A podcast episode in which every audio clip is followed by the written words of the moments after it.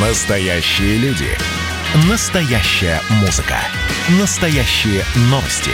Радио «Комсомольская правда». Радио про настоящее. девяносто семь и два эф эм. «Национальный вопрос». Программа создана при финансовой поддержке Федерального агентства по печати и массовым коммуникациям. В студии ведущие программы Андрей Баранов. Здравствуйте, и Елена. А сейчас вот, к сожалению, да, с устрашающей периодичностью в программе «Национальный вопрос» мы вновь и вновь поднимаем тему обострения в Донбассе. Ну и к этому есть, к сожалению, действительно все основания, потому что украинская сторона в последние дни, а даже недели, ну, окончательно отбросила все эти минские договоренности, не просто как фигов листок, а как смятую, никому не нужную салфеточку использованную, вот, и э, приступила к систематическому нарушению этих соглашений, выражающимся в обстрелах все более усиливающихся Донецкой Народной Республики и Луганской Народной Республики. Да, накануне... Э... Народная милиция ДНР заявила, что после применения украинскими силовиками беспилотника со взрывным устройством погиб ребенок, ранение получила женщина. И, естественно, тут же поступила реакция. Ну вот, в частности, глава Комитета Госдумы по международным делам Леонид Слуцкий написал, что в телеграмме «Трагедия, в результате которой погиб пятилетний мальчик в ДНР, к сожалению, стала закономерным следствием политики украинских властей. Киев ведет братоубийственную войну, направляя на юго-восток Украины снаряды с надписями «Детям Донбасса». Ну да, Донецк звучит часто в, так сказать, сводках новостей. Луганская Народная Республика впервые с июля э, была, э, прошлого года, была обстреляна из сто двадцать два миллиметровых орудий. Это орудия большого калибра, которые запрещены к применению этими самыми Минскими соглашениями. Э, под обстрелу подверглись окрестности села э, Калиново-Борщеватое.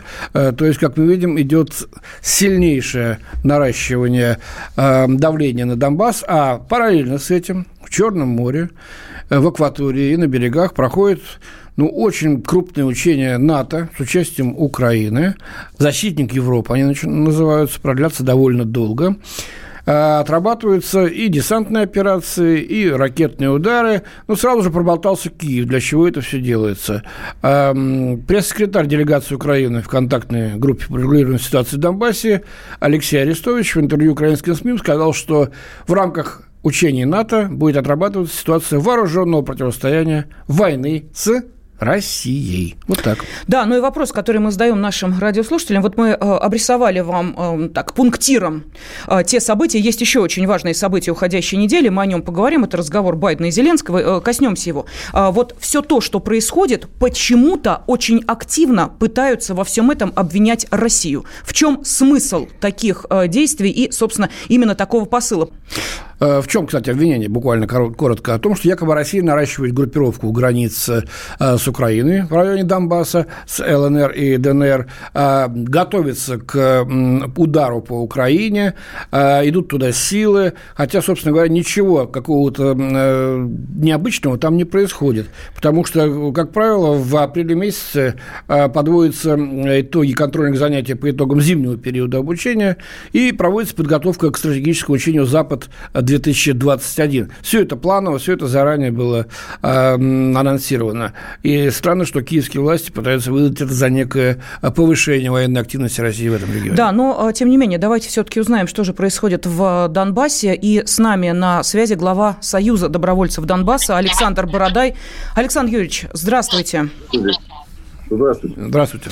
Ну вот смотрите, от слов, что называется, перешли к делу. Да, мы буквально вот несколько недель назад обсуждали вопрос, а что это Киев устраивает вот эту демонстрацию с публичным показом техники, которую они перебрасывают к Донбассу, для чего все это. И вот теперь, к сожалению, мы говорим о том, что начались уже реальные обстрелы и, к сожалению, гибнут мирные жители. Киев перешел в наступление, как вы считаете? Ну, пока еще Киев, конечно, в наступление не перешел. Но обстрелы, вообще-то, э, начались э, где-то, наверное, с конца лета, ну, максимум с осени прошлого года. Интенсификация обстрелов. По сути дела, перемирие держалось часть э, прошедшей прошлой весны и лета прошлого года. С тех э, пор, вот где-то с конца лета, с начала осени, перемирие, я бы сказал так, стабильно и регулярно нарушается со все более и более возрастающей интенсивностью. И войска перебрасываются тоже уже давно нашим противникам, ну, для меня это противник, для нас, для добровольцев русских это противник, нашим противникам войска перебрасываются тоже уже достаточно давно. Просто если, грубо говоря, в январе и феврале эти перемещения были, ну, относительно скрытыми, то сейчас, конечно, их скрыть невозможно, и группировка в районе линии боевого соприкосновения украинской, она уже очень велика, и поэтому закрыть эту информацию, ну, никак нельзя, поэтому, собственно, все сейчас уже происходит открыто.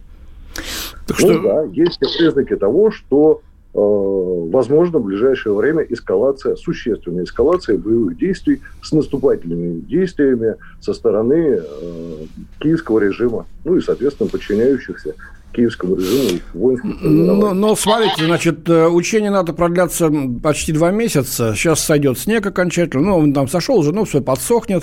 Где-то к концу апреля, в начале мая пика достигнут натовские учения.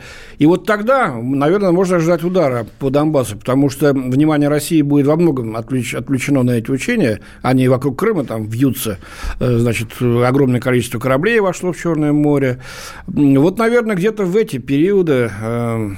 мне кажется, следует ожидать. Ожидать вот чего. Я говорил с некоторыми экспертами.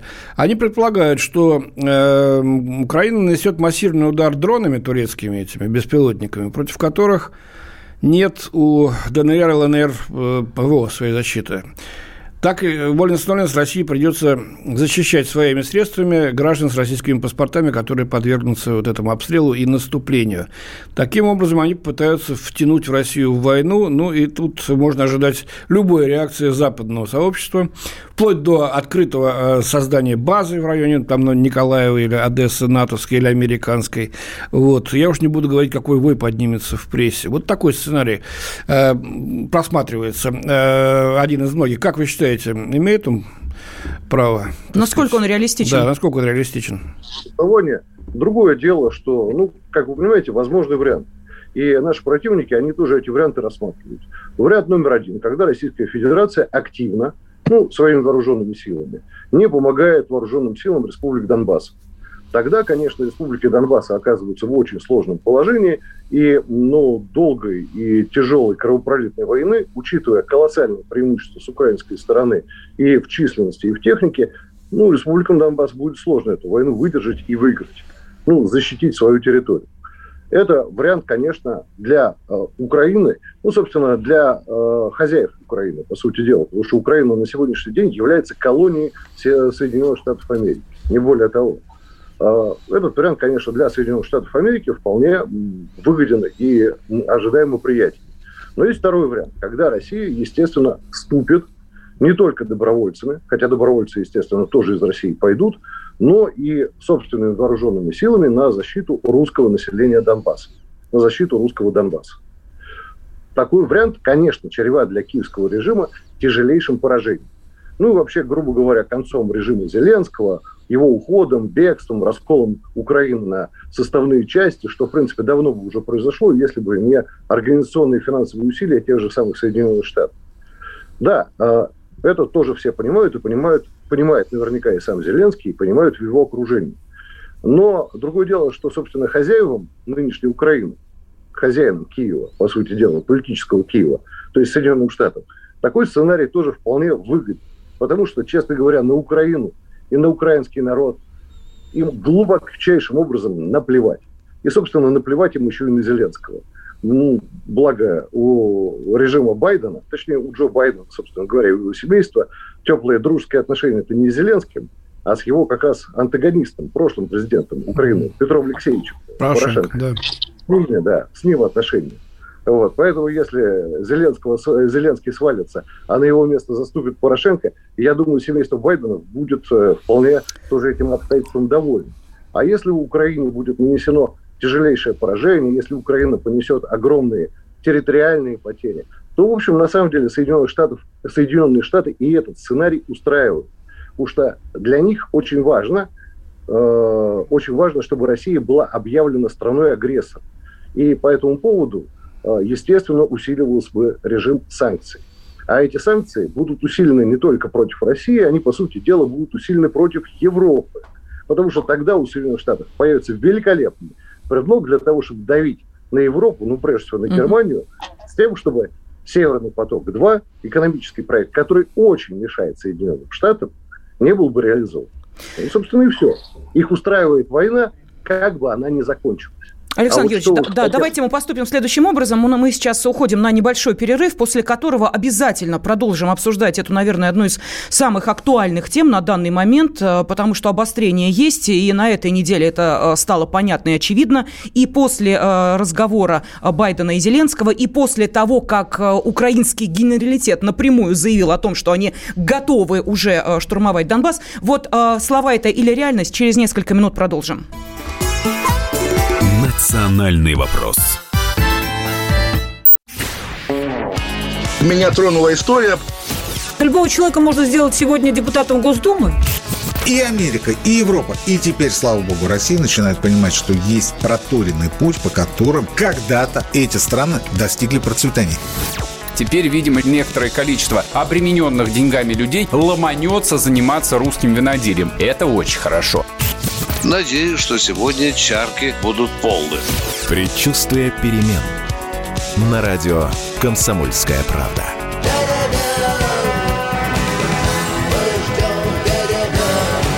За все хорошее против всего плохого.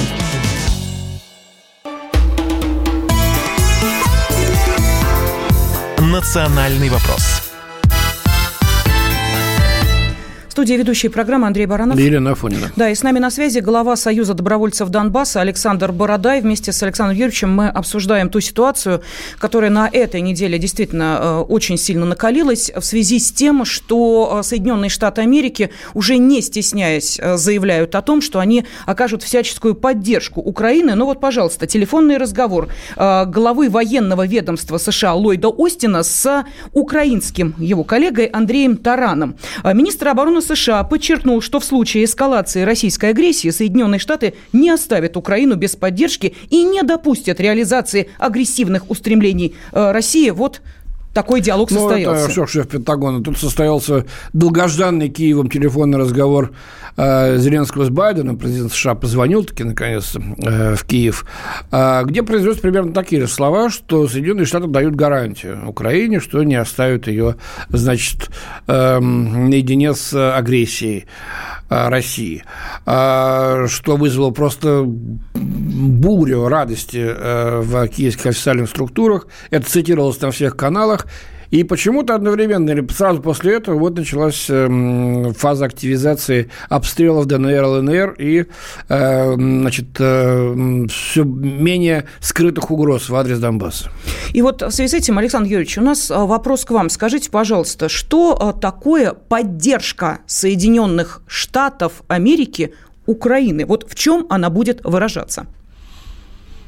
Пока что это все-таки демонстрация политических намерений, не более того. Я очень сильно сомневаюсь, что американские вооруженные силы как-то могут быть задействованы в прямом противостоянии с вооруженными силами республик или тем более с российскими вооруженными силами. Есть у меня серьезные сомнения. Другое дело, что ситуация э, такой концентрации политических и военных усилий в одной точке разных стран и разных держав, эта ситуация довольно опасна. Знаете, такую поговорку про то, что войны никто не хотел, но она была неизбежна. Эта поговорка очень старая, и на самом деле история много раз нам демонстрировала, что страны часто занимаются военными демонстрациями по отношению друг к другу, демонстрацией агрессивных намерений, при этом не думая реально вступать в военный конфликт. Но логика событий оказывается такова, что вроде бы никто войны всерьез не собирался вести, но она началась. Ну вот, например, примерно так начиналась Первая мировая война. Одна из самых кровавых войн в истории человечества.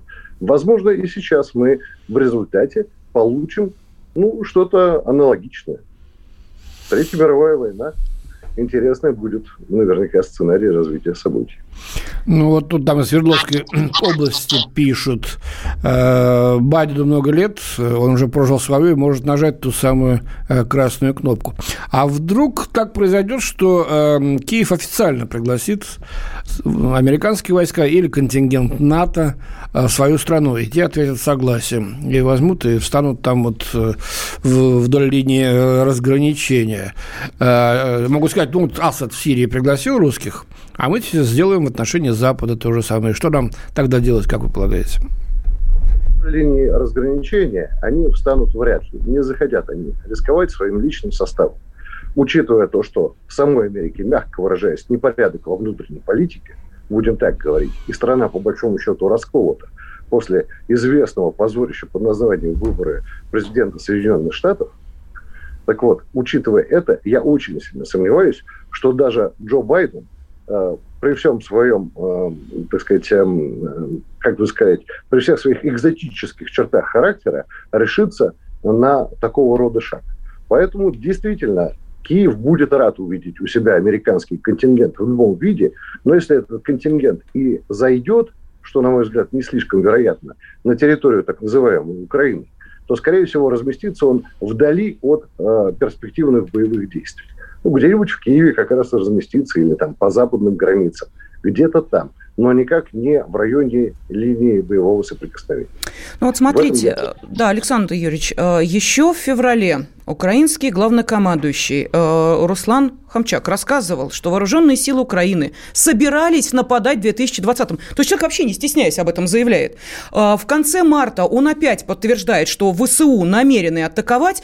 Я его цитирую. «Создаем учебные базы, нам помогают партнеры, потому что по-другому нельзя. Если спросите, готовы ли мы сегодня, да, готовы». И далее он сообщает, украинскую армию удерживают только возможные потери среди мирных жителей. Мол, Донецк город многомиллионный, пойдем в наступление, есть риски, что погибнет гражданское население. Вот, вы знаете, более, я не знаю, мерзотных выражений придумать страшно, невозможно. По одной простой причине, что гражданское население, которое гибнет на протяжении всех этих семи лет, Хамчака вообще не волнует. Его волнует, а вдруг вот, вот пойдем и начнут гибнуть. Уже начали, уже с две тысячи четырнадцатого года гибнут, не видит никто. Вот что это за высказывание?